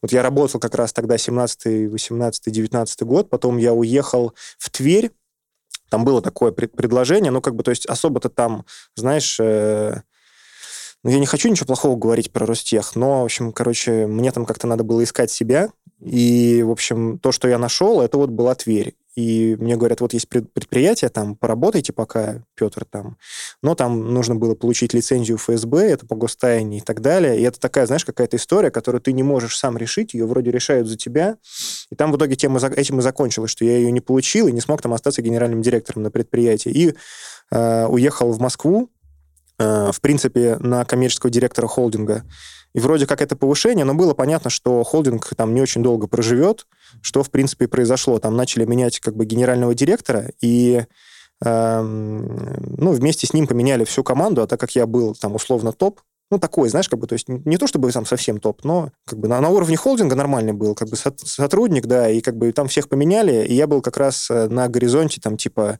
э, делать что-то свое или э, как бы идти дальше искать э, как бы работу наемным сотрудником. И вот когда я был в Твери, вернемся, получается, где-то на годик назад, я в Твери приехал в Питере у меня было совсем такое разрушенное предприятие. Я очень долго его там собирал по крупицам, там э, увольнял народ, набирал народ. И, а в Твери было такое предприятие, ну, более-менее. И как бы оно было гораздо больше по количеству людей, и при этом ну, там не было такого бардака. И, какое и по вечерам у меня, в принципе, было свободное время. Да, потому что я жил один, семья осталась в Питере. Я думаю, чем бы заняться? И тут я вспомнил, что у меня товарищ из э, Обнинска ушел из Ростеха, Э, в компанию под названием Surf Coffee.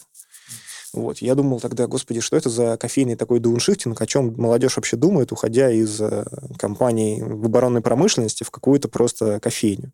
Я с ним созвонился, говорю, Лень, слушай, а вот расскажи, пожалуйста, там, ну, вы же открываете, как бы, да, э, сколько там может зарабатывать кофейня? Но он там назвал цифру. Я говорю, слушай, вообще странно, потому что, ну, как бы я знаю, что в Ростехе зарплаты невысокие, но эта зарплата сопоставима как бы с зарплатой генерального директора. А там какая история у Ростеха? То есть тебе платят зарплату, у тебя есть еще равносильная зарплате как бы годовая премия, которую тебе типа заплатят, но обычно тебе ее стараются как бы, ну, знаешь, там, ну, так найти, происходит, найти происходит, как бы, что ее тебе не платят, ага. да, ну, или дальше тебе говорят, они такие, ну, все, мы не смотрим, там, типа, делайте, что хотите, как бы, но это всегда потом может закончиться чем-то плохим, как бы, да, уголовными сроками и так далее, и, как бы, ну, конечно, мне это неинтересно было, поэтому работать в белую, как бы, на той зарплате, ну, такая мотивация уже у меня угасала, и его предложение мне показалось таким интересным. Я говорю, слушай, давай в Твери откроем. Он говорит, ну, давай. И мы начали считать. И оказался интересный момент, что у тебя капексы все, капитальные затраты, э, что в Москве, что в Питере одинаковые на открытие кофейни. Потому что там кофемашина, она как стоит миллион, она в любом городе стоит миллион. Даже она в Твери может стоить дороже, потому что еще логистика до Твери. А шпаклевка там, все строительные материалы, все одинаково стоит. У тебя есть операционные расходы, аренда и все остальное. Но если у тебя... Ну, ну, как, ну, операционный расход должен включать как бы уже в модель окупаемости, финансовую модель.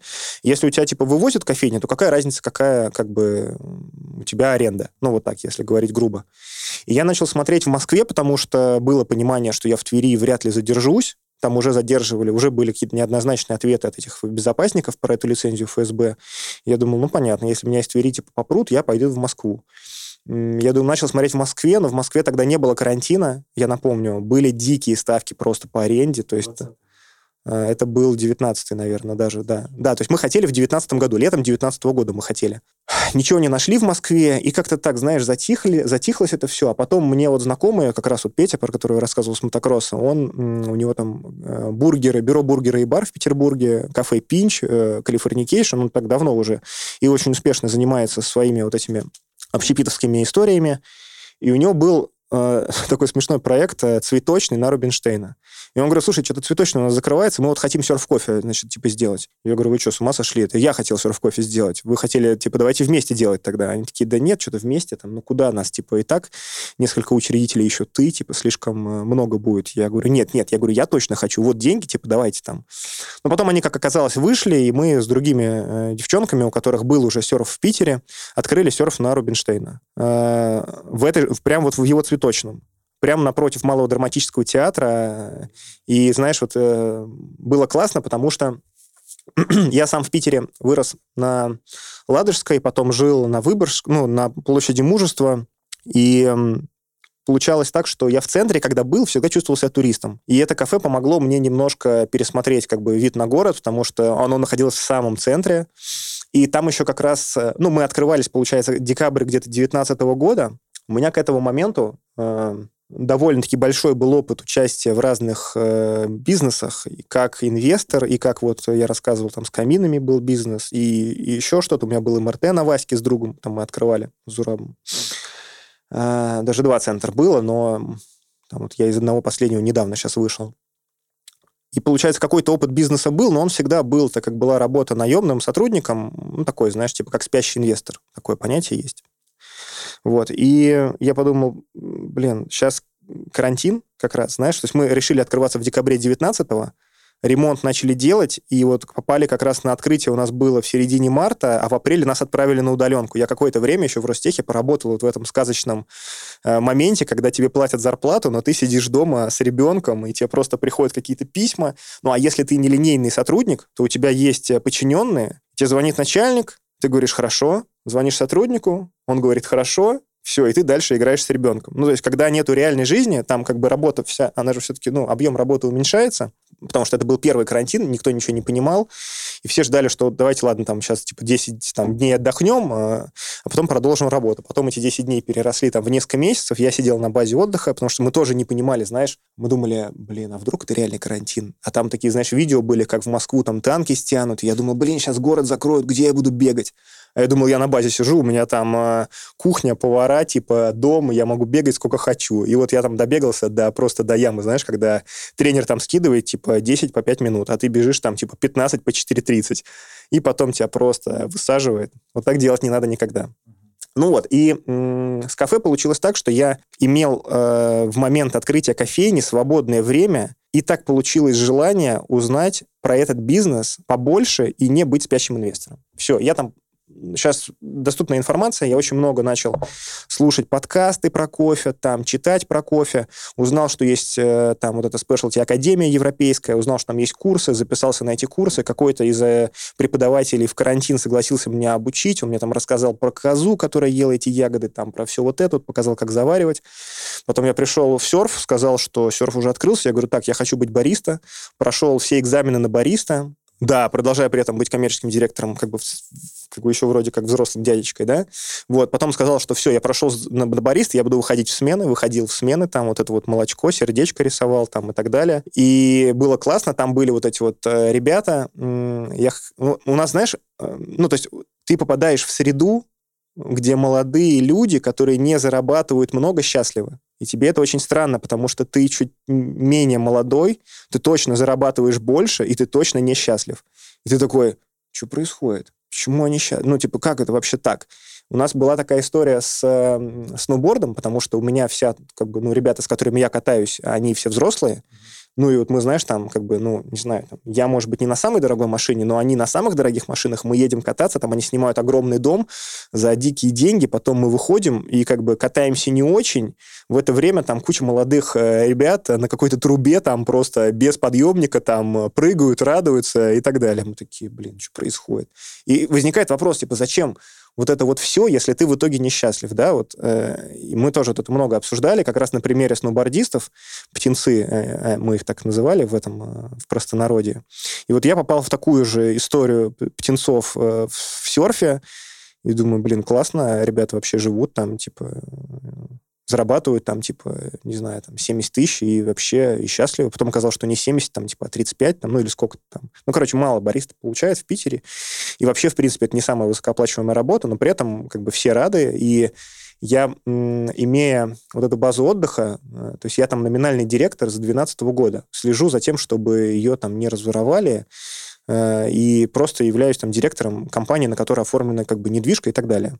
Ну, и я там участвовал в стройке, там вот вел какие-то здания, когда мы новые дома строили. И у меня всегда, знаешь, было... То есть я вроде всегда был рядом с гостями, но всегда их сторонился. Мне всегда было непонятно. Типа, блин, гости прям вот, знаешь. То есть ты в Ростехе, ты строишь какую-то хрень. Э, ты строишь какую-нибудь хрень, очень дорогую, очень долго, и потом оказывается, что это просто маленькая запчастюлинка какая-то к большой ракете, которая куда-то полетит, а может и не полетит, а ее просто сделали, короче.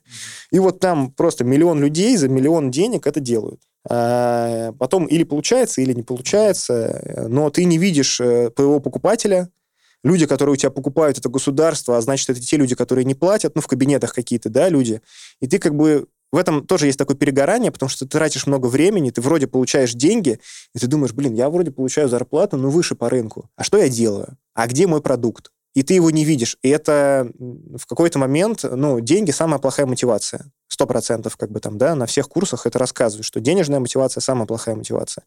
Она очень быстро перестает работать. То есть ты говоришь, у меня зарплата типа 300, мне это не мотивирует. Тебе говорят, хорошо, Сереж, вот тебе 600, типа, работай. Ты через год приходишь и говоришь, чуваки, это не работает, типа, я не хочу.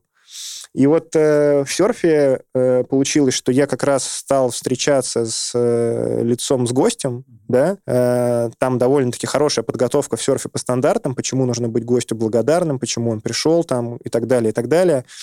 И это очень классно. И э, я вот тогда кайфанул, э, и потом, когда вот начались какие-то проблемы э, в холдинге, сейчас можно рассказать там, как я из серфа как бы, да, мигрировал, значит, э, ну, то есть я продолжал обучение, ну и были какие-то моменты, когда я понимал, ага, молоко, оно бывает пастеризованное, ультрапастеризованное там, и, и просто, и фермерское есть, есть фильтрованное, значит, э, какое лучше? Ты понимаешь, лучше вот это.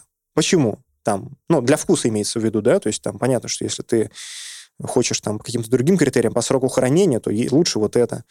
Ну, и ты говоришь там, а давайте попробуем вот это молоко. А так как это, ну, система какая-то, тебе говорят, чувак, ты кто, бариста? Или ты кто там, ну, типа, финансовый партнер? Типа, не ты решаешь, какое будет молоко. Решают Есть люди, которые решают.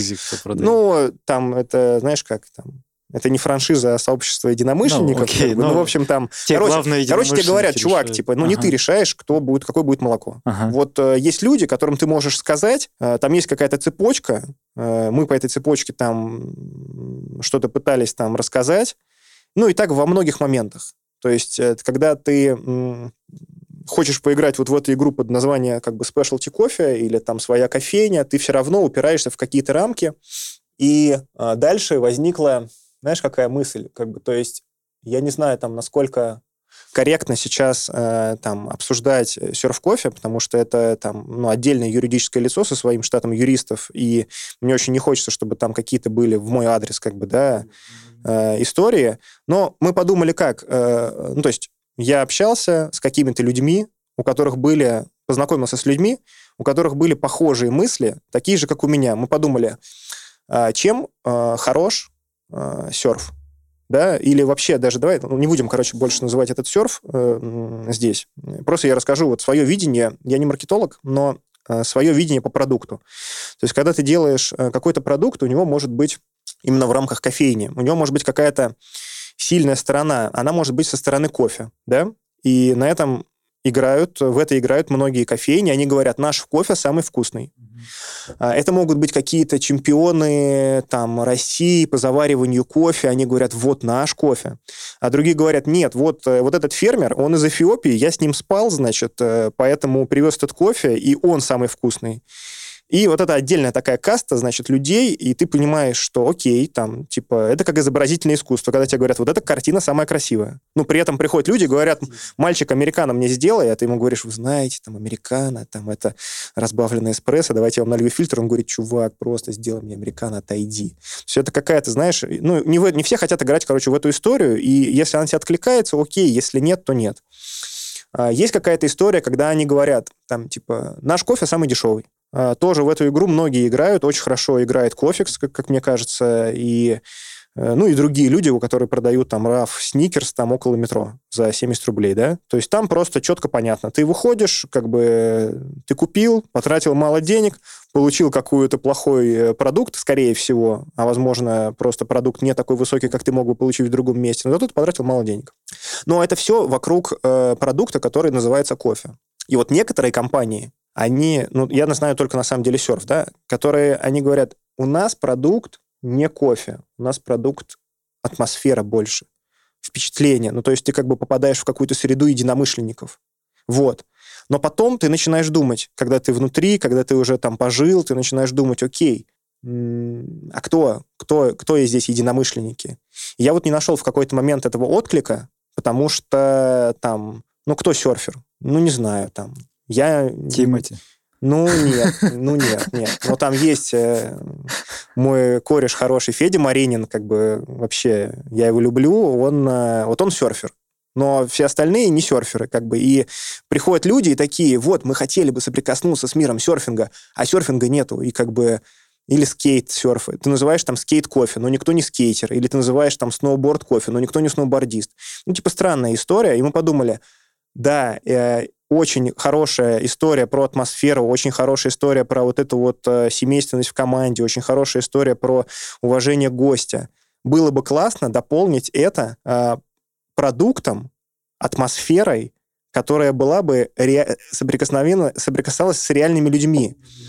Ну да, да, да. И дальше мы начали думать. Там так получилось, знаешь, что мы как бы особо долго не думали. Мы подумали, а мы являемся как бы, ну, нет, нет. Мы подумали, а мы являемся представителями какой-то вот аудитории. Вроде да, вроде я бегаю, ребята катаются на великах. Ну все, зачем что-то искать? То есть там, ну, понятно, что я там мог бы искать, что вот, а я еще на сноуборде катаюсь, а я еще вот там на волейбол играл, но было, бы, был понятный актуальный рынок, как бы, да, и мы сказали, да, вот для этих людей, как бы, вроде они э, хотят э, видеть друг друга, они хотят встречаться, хотят пить там кофе, но для них нет никакого места, типа, и для нас, как для, ну, то есть мы сами не можем найти себе, давайте сделаем, как бы, вот это будет, э, давайте попробуем. И, в принципе, как показывает, как бы, практика, Попробуем. наверное, получилось. Ну, я слышал хорошего нового Что сделали-то? Э, кафе «Ребелион». Да, да, сделали. Кафе «Ребелион». Э, получилось, что это был 20 год, да? Сейчас какой, 22-й? Да, 20 год. Мы в эм, августе-сентябре, в августе мы, ну, окончательно уже там познакомились со всеми э, соучастниками. В сентябре нашли помещение, или даже в середине августа, в конце сентября нашли помещение, начали делать ремонт, я параллельно все еще работал в Ростехе, и вот у меня был такой выбор, когда в декабре у меня было уже последний там, там получается, по сокращению всех, как бы, знаешь, так, ну, без золотых парашютов, так, как бы просто, типа, ну, по закону, по ТК РФ, там, с двумя окладами, типа, да-да-да-да-да. Вот, и там был вариант как бы или посопротивляться, там, или что-то искать новое, но я понимал, блин, вдруг вот эта штука получится, тогда я просто буду выращивать свой продукт. И у меня был какой-то, естественно, запас как бы денег после этого, потому что э, важно отметить, что когда ты делаешь какой-то продукт, у тебя могут быть или знания, э, да, твоя квалификация, или свободное время, чтобы ты сам руками работал, или деньги. Если у тебя, ну, ничего этого нету, то ты, ну, тогда кто? Связующее звено, да, допустим. И часто тоже происходят истории, когда вот я вижу э, многие бизнесы, или, ну, можно в рамках кофейни делать, значит, э, я часто этот пример привожу, когда два бариста, вот они выиграли чемпионат, или они просто долго работали, и они все уже э, не хотят работать бариста, а они хотят быть владельцами кофейни. И они там берут где-то кредит, или у кого-то там наследство, или еще что-то, и начинают, значит, не имея знаний, но имея время и деньги, что-то делать. А, часто происходит так, что деньги конечные, они заканчиваются, потому что они их тратят не совсем грамотно, и у них вместо того, что вот они, знаешь, думали, что будет какой-то красивый дом, но как в иронии судьбы он превратился в такой как бы классический. Есть хорошие истории, когда все-таки как бы это получается действительно хорошей кофейней. Есть э, противоположная прямо этой ситуация, когда э, они, знаешь, находят э, какого-то там э, Дмитрия Ивановича и говорят, Дмитрий Иванович, вот сейчас есть такая тема, спешлти кофе, сейчас все пьют, чашка там 150-200 рублей, дайте нам 20 миллионов, мы вам такую кофейню откроем, мы там столько денег заработаем. Дмитрий Иванович такой, чего, что?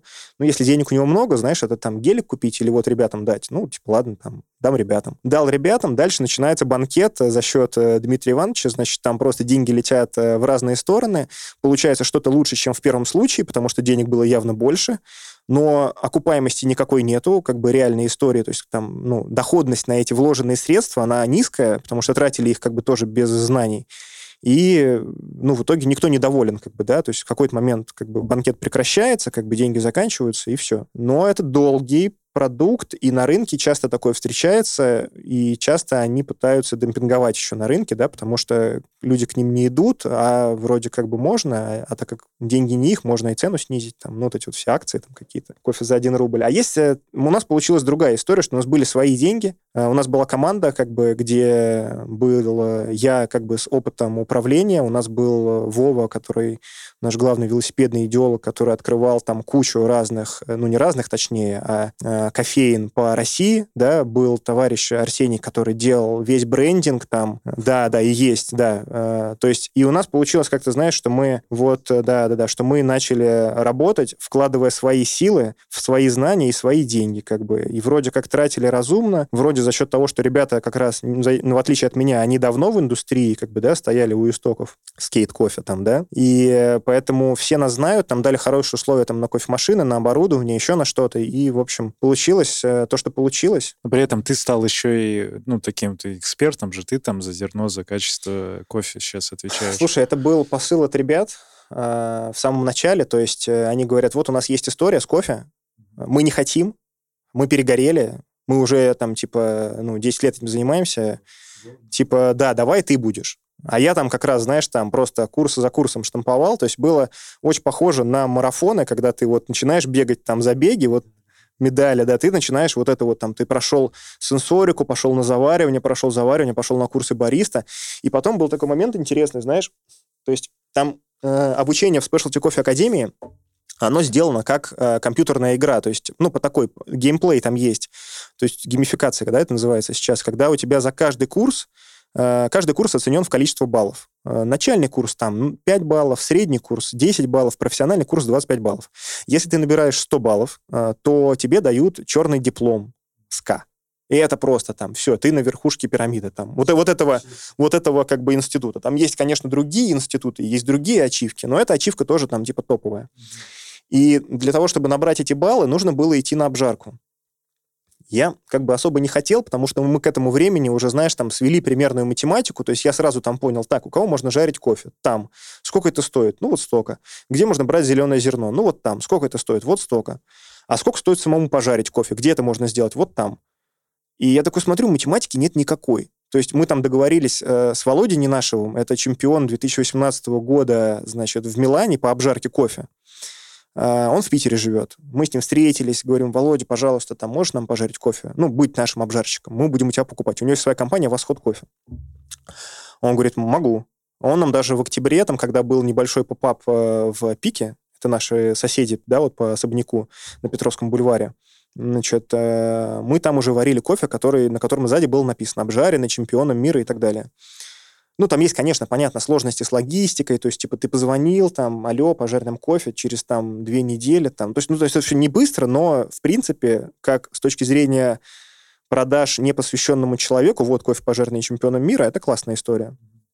Но потом мы поняли, что есть какие-то там обязательства по объему, есть какие-то еще вещи. И я пошел как раз на курс обжарки, просто чтобы заработать вот эти баллы, знаешь, там, на базовый курс еще.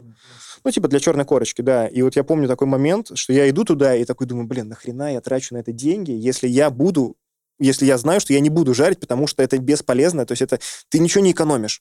Ты ничего не экономишь. Ты как бы у тебя за такие же деньги ты просто сам пожарил еще время свое потратил. Зачем? Непонятно. И я там... Э, ну, было много теорий, там рассказывали, как ты засыпаешь зеленое зерно, выгружаешь коричневое, какие процессы с ним происходят. И потом практика. Тебе нужно в ростере пожарить пару бачей. И я вот выгружаю первый бач, и вот этот запах, и я такой просто, блин, все понятно. Никакого Володи, никакой коммерческой контрактной обжарки. Я буду жарить сам. Потом пошел через какое-то время, ну, пошел жарить. Э, у нас еще не открылась кофейня. Мы там просто, знаешь, всем офисом пили вот эти батчи, которые я там жарил, выбирали лоты. Потом я сходил на профессионал, ну, на среднюю обжарку, потом сходил еще там на какие-то вот... Этим летом проходил онлайн-курсы от э, бразильского университета. Там девчонки сделали, а русские девчонки перевели.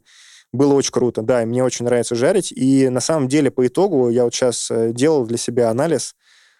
Все равно э, плюсы точно есть, потому что ты не привязан к ни к каким объемам, то есть у тебя там, знаешь, э, нету истории, что вот себя, ребята, сегодня вы должны в этом месяце выбрать там 100 килограмм кофе, если не выберете, цена будет другая, а 100 килограмм этого лота, а вот другой лот нельзя попробовать, а я приезжаю, там, я могу взять там 2 килограмма этого, 2 килограмма этого. Да, более того, там, я работаю с таким небольшим поставщиком зеленого зерна, у него часто, у него директ трейд, да, он работает на микролотах. Я могу например, там сказать, они говорят, вот у нас есть фермер из Эфиопии, мы привезем вот эти три лота, а вот еще 10 вот этих лотов, они доступны типа для заказа. Кто закажет, у того они в России будут. Кто не закажет, все, они в Россию не приедут. Ну и там вот такие вот моменты, знаешь, когда мы Сальвадор там покупали, там было всего 30 мешков, например, на Россию, мы купили себе три мешка, и вот их жарили, и кайфовали, и никого такого не было. И как бы, ну, это плюс контроль качества, тоже он э, высокий. То есть если ты знаешь сам, что ты жаришь для себя, ты можешь там капить после каждой обжарки, ты можешь мерить цвет, там, то есть там есть определенные процедуры, приборы типа калориметра, которые меряют цвет обжаренного зерна, чтобы понимать, насколько ты попал в профиль, у тебя есть свой профиль, ты можешь сегодня пожарить так, ты можешь пожарить так, ты уже там э, немножко разобрался, ты понимаешь, как сделать более ярким кислотность, как сделать более сладкую, ну и так далее. То есть это какая-то, знаешь, к сожалению, эта история, наверное, не очень, это все очень не бизнесовый подход. Диковая история, да, но она работает, к сожалению, только если тебе она нравится. Но так как она мне нравится, я пока не переживаю. Это как, знаешь, не знаю, тебе говорят, Сережа, чтобы там пробежать марафон из трех часов, тебе нужно бегать 100 километров в неделю. Ты говоришь, «Ну, вообще наплевать, я и так бегаю по 100 километров в неделю, не проблема. А какому-то человеку с дивана иди расскажи там, да, он скажет, сколько, сколько, 100? Это сколько надо бегать? Типа по 13 в день? Я так не могу. Ну, то есть пока ты не погружен, и то есть сейчас, конечно, там есть кофейни, которые также делают, есть кофейни, которые работают. Просто, знаешь, то есть ты можешь... Мы можем получить, условно, такую же наклейку «Ребелион» э, на любом зерне, просто э, там, написав знакомым и сказав, ребят, сделайте нам вот э, такой STM, да, собственная торговая марка.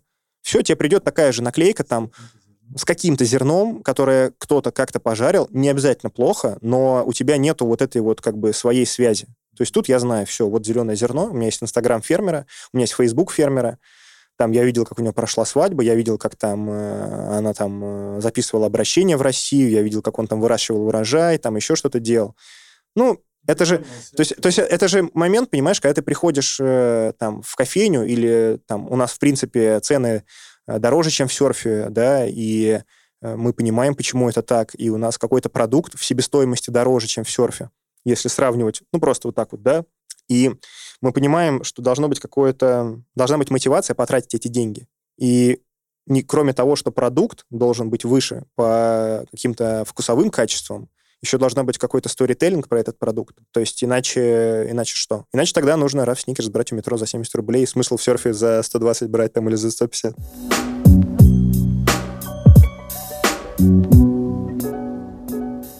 Сегодня было не пробег, и было много историй. Я пробег рассказывал. 36-59. Чуть-чуть, чуть-чуть, да, цифра. Я в этом году, кстати, в этом году... Какая цель? В этом году я также... Ну, подожди, ладно, 21 год. Также я 21 год, весь год старался сбегать 36-59. И потому что в 2020 году я был в яме, у меня было 37-33. И вот я целый год, у меня не получалось. И уже на последнем старте в Гатчине, там уже не, потому что я уже не смог бежать половинку, потому что мне нужно было бежать десятку. Там уже было не 10,5, а 10. И я пробежал. И у меня снова 37. И снова через два дня 36,59.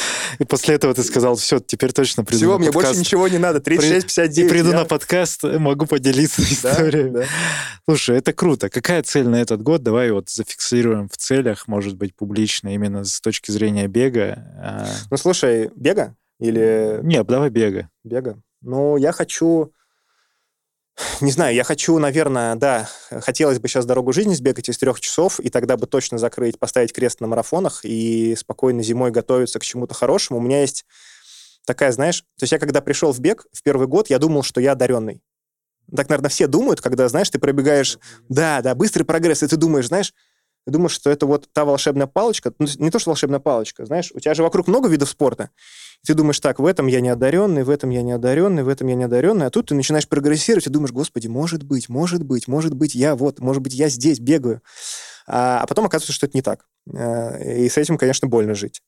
Поэтому у меня есть хорошее время для меня на тысячи метров, 2.54,8. Э, вот. И я думаю, я как раз предлагал тренеру, говорю, давай, может быть, зиму положим на то, чтобы быстро сбегать тысячу. Ну, потому что, в моем понимании, тысячу потом хорошо можно переложить на 5 тысяч и на 10 тысяч. Я бы пятерку хорошо сбегал.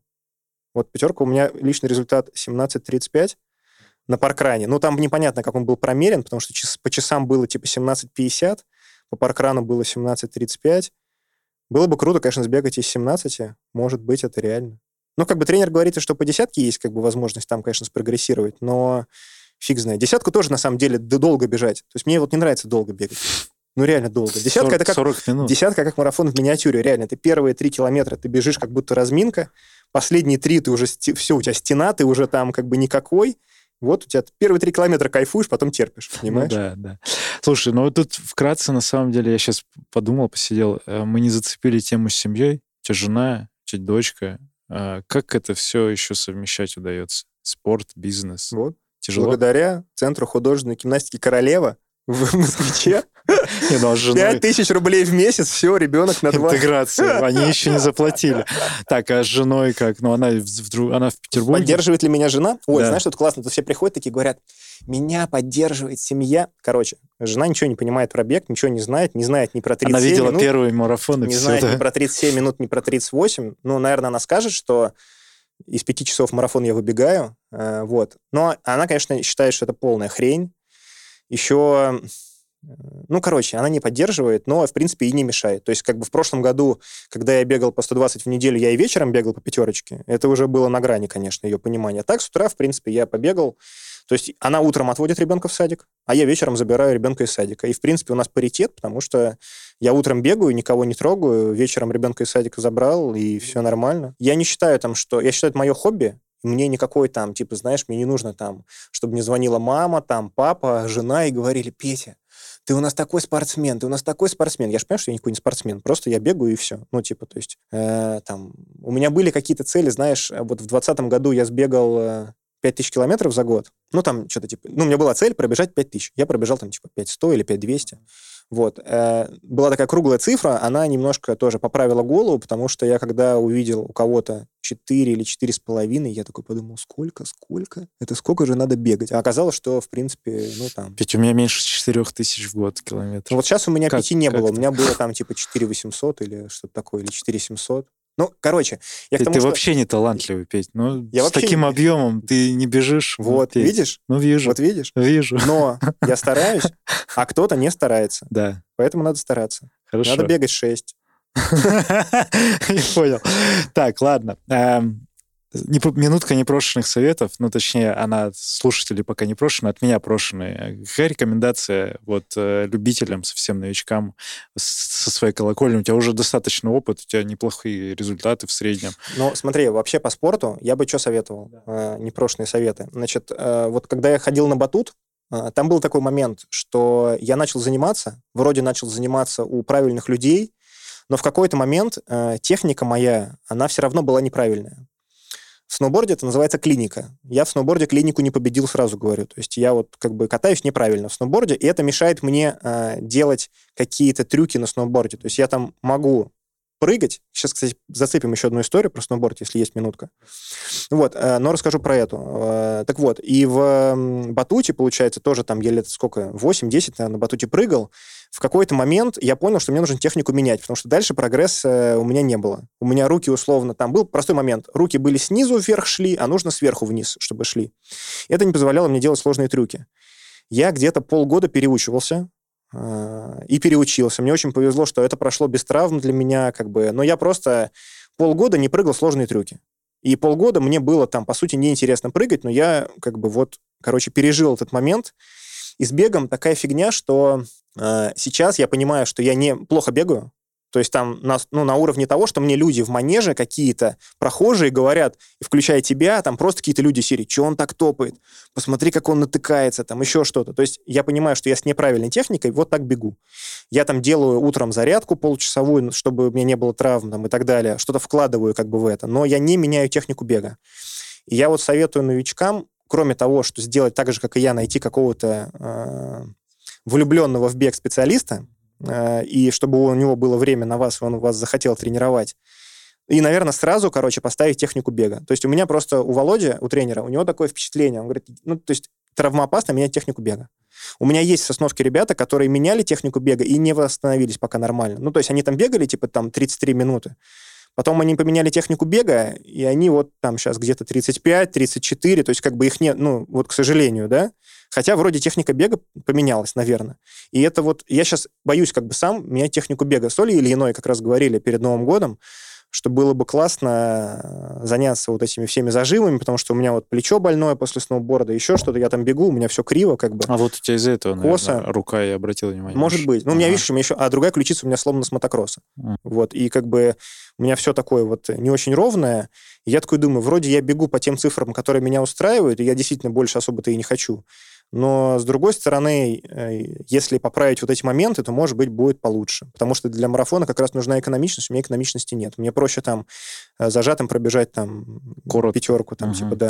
И у нас, да, у нас, кстати, есть интенсив, вот э, такое занятие по технике бега, мы на это обращаем. Я знаю, что у вас и для детей даже занятия есть. Да. да. Но для тех, кто занимается в клубе, ну, поэтому понятно, если да. ты сосновку променяешь на Академию марафона, с удовольствием. Так, хорошо, техника бега важна, важен тренер, наставник, э, и важна да еще... Не, ну я считаю, что должна быть какая-то мотивация. Знаешь, вот я хотел что сказать. Э, про, вот мы там рассказывали в начале про надо ли бегать ради цифр, не надо ли бегать ради цифр. Сейчас вообще э, такой мир, что все пытаются рассказать. С одной стороны, все там такой век достигаторства, да, сейчас говорят, да, все такие, вот, я, я, был, я Ламборгини купил, жене Ламборгини купил, а ты такой сидишь и думаешь, блин, там, проездной надо пополнить, значит, э, как-то все сделать. И вроде как все все достигают, и это реально. С другой стороны, сейчас идет такая что, и мне это как бы даже больше нравится про Ламборгини история, чем вторая. Во второй истории тебе говорят, Сережа, мы все разные, все люди разные.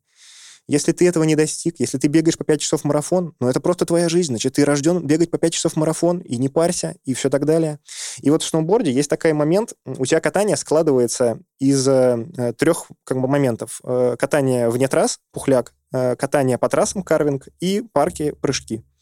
Трассы, они все сегментированы по цветам. Там есть зеленая, простая, синяя, средняя, красная, сложная, четвертая, типа такая смерть.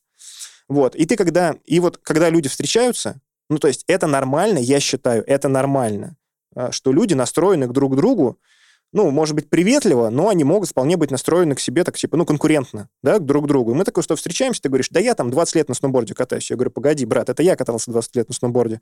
Ты говоришь, а ты где катаешься? Вот по каким трассам? И как бы это такой, это такая калибровка, она хорошая, с одной стороны, но ну, такая не суперплотная. То есть ты можешь сказать, я катаюсь по черным трассам, но там съезжаю с них как-нибудь там, знаешь, типа листом. И самый прикол, э, я почему это рассказываю, потому что есть люди, которые начинают тебе рассказывать истории. Я там был в Шерегеше, я там пухляк взрывал, я катался там, в Альпах, взрывал пухляк. Ты такой думаешь, так, что такое взрывал пухляк? То есть он там кубарем просто летел или не кубарем? Ну, то есть он тебе что-то начинает в уши гнать какую-то воду про то, как он хорошо катается, и ты не можешь никак это. То есть это вот не цифры. То есть вот это вот, как, знаешь, помнишь, как разговор мужчин среднего возраста, да, изобразительное искусство и 100 метров за 9 секунд я очень как бы эм, ну, стараюсь толерантно относиться к людям, всех люблю, всех ценю, особенно тех, кто что-то делает для того, чтобы достичь результата, да, не просто плачет у разбитого корыта. И вот эта история в сноуборде, еще просто мы ее несем как бы из детства, что ты, когда прыгаешь в парке, ты можешь четко сказать, я прыгал 5 метров трамплин, прыгал ровно. Я прыгал, вот я могу сказать, там, самый большой трамплин, который я прыгал в Финляндии как-то раз, там, 15 метров. Все, вот я больше не прыгал. И то это было там пару раз. Ну, вот это мой уровень, который вот там когда-то я вот его мог. Это, ну, такой нормальный уровень, как бы.